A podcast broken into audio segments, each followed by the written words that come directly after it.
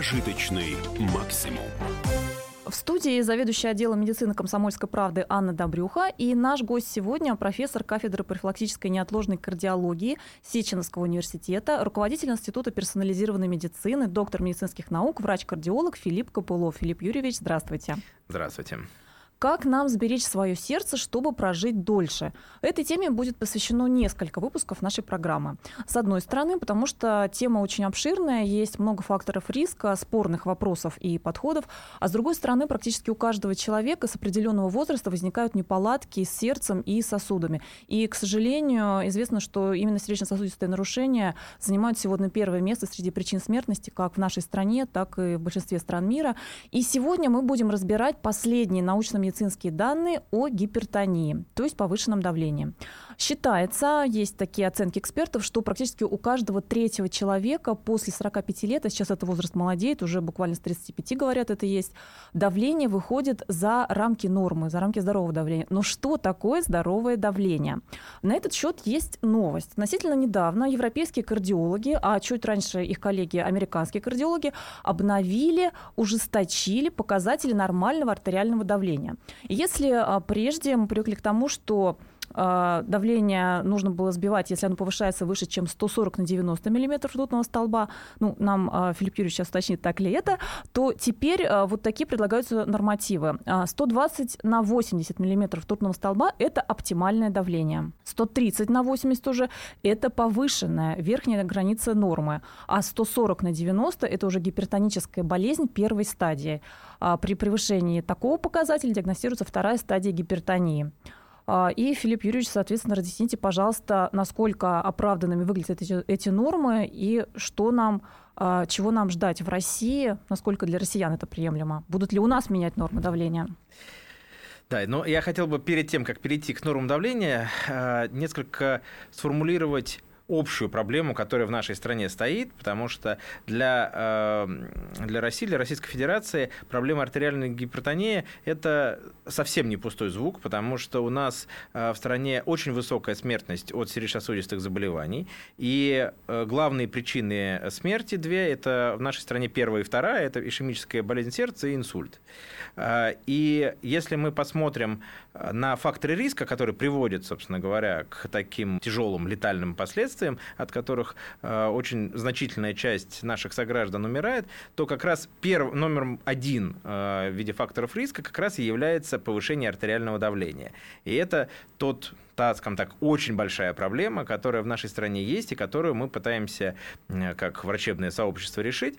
Но э, далеко не всегда это удачно получается, потому что известно, что помимо того, что мы, эм, ну, скажем так, рекомендуем пациентам там, измерять давление, лечить э, давление, это по статистике получается, что только половина из тех, кто болеет артериальной гипертензией, знает об этом, половина от тех, которые знают, лечатся, и только половина от тех, которые лечатся, она лечится эффективно, то есть держит э, давление в нормальных э, пределах. То есть половина лечения у нас неэффективно получается? Да, то есть получается еще так, что люди принимают, принимают лекарства, но при этом не достигают так называемого целевого давления.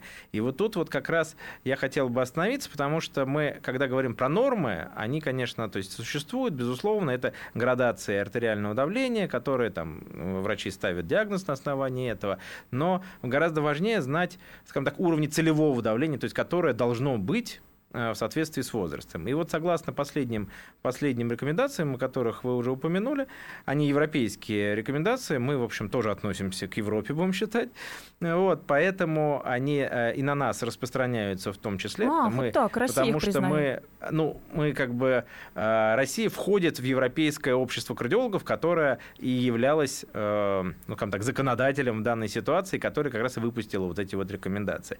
Поэтому они, значит, на нас распространяются, ну, в рекомендательном порядке, то есть это не имеет, скажем так, такой полноценной юридической силы, но это ориентир такой большой ориентир э, для нашей страны, потому что когда мы потом э, обычно выпускаем свои национальные рекомендации, они в большей степени повторяют эти э, рекомендации, поэтому потом они становятся как бы и нашими в том числе. Ну вот. Э, есть... Юрьевич, я прошу прощения, что перебиваю, но да. давайте в процессе того, как вы сейчас будете рассказывать о целевом давлении, сразу постараемся отвечать на два главных вопроса, которые волнуют людей. Первый вопрос, с каким давлением в том или ином возрасте пора бежать к врачу? И второй вопрос, с каким давлением в том или ином возрасте уже требуется назначать лекарства?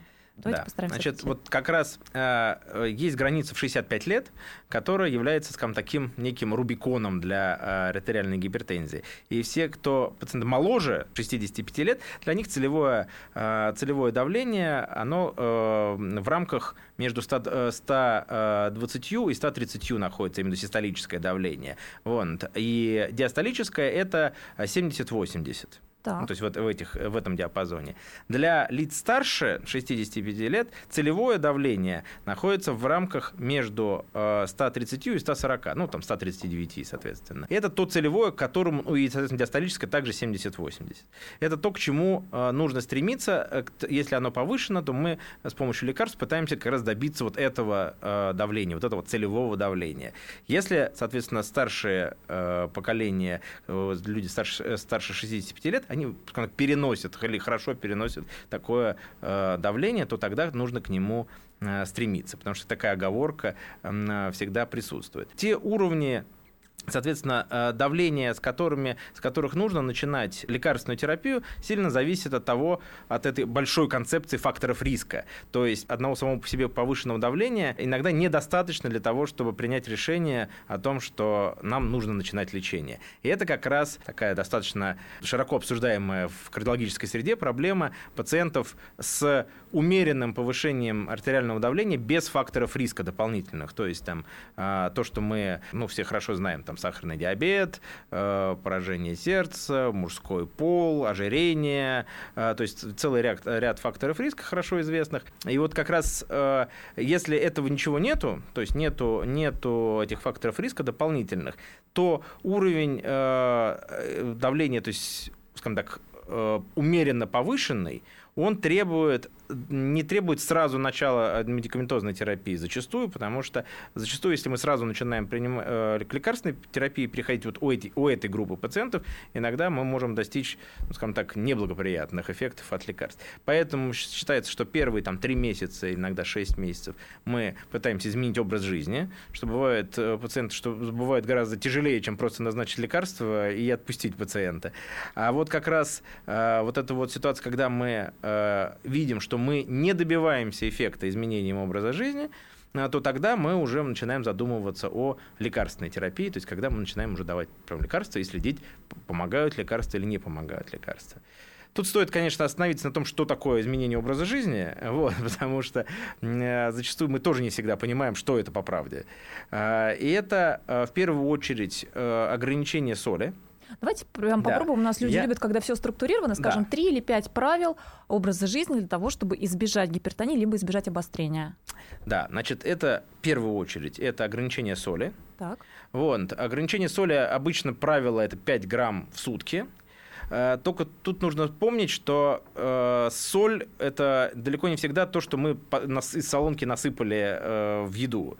То есть зачастую мы потребляем соль и даже не всегда понимаем, что мы ее потребляем, потому что мы едим какие-то готовые продукты, в которых уже и так есть соль, и мы, поэтому если на упаковке не написано специально, сколько там соли, то мы даже и не знаем, сколько там соли. Поэтому если это соленое прям на вкус, то тогда, конечно, это нужно помнить. Вот. И что если вы поели квашеной капусты, а, то там тоже очень много соли, хотя, может быть, на вкус это не всегда понимают у нас.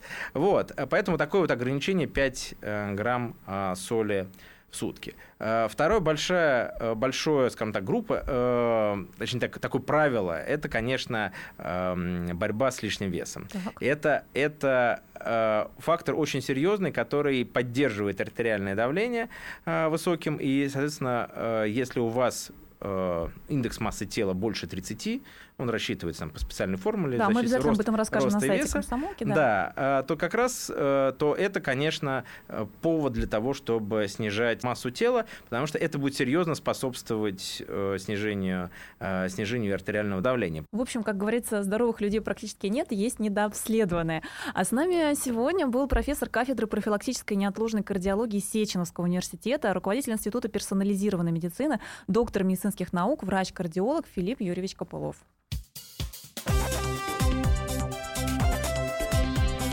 Прожиточный максимум. Мы его сделали. Скорее качай мобильное приложение «Комсомольская правда» для iOS. Фото, видео, статьи и прямой радиоэфир.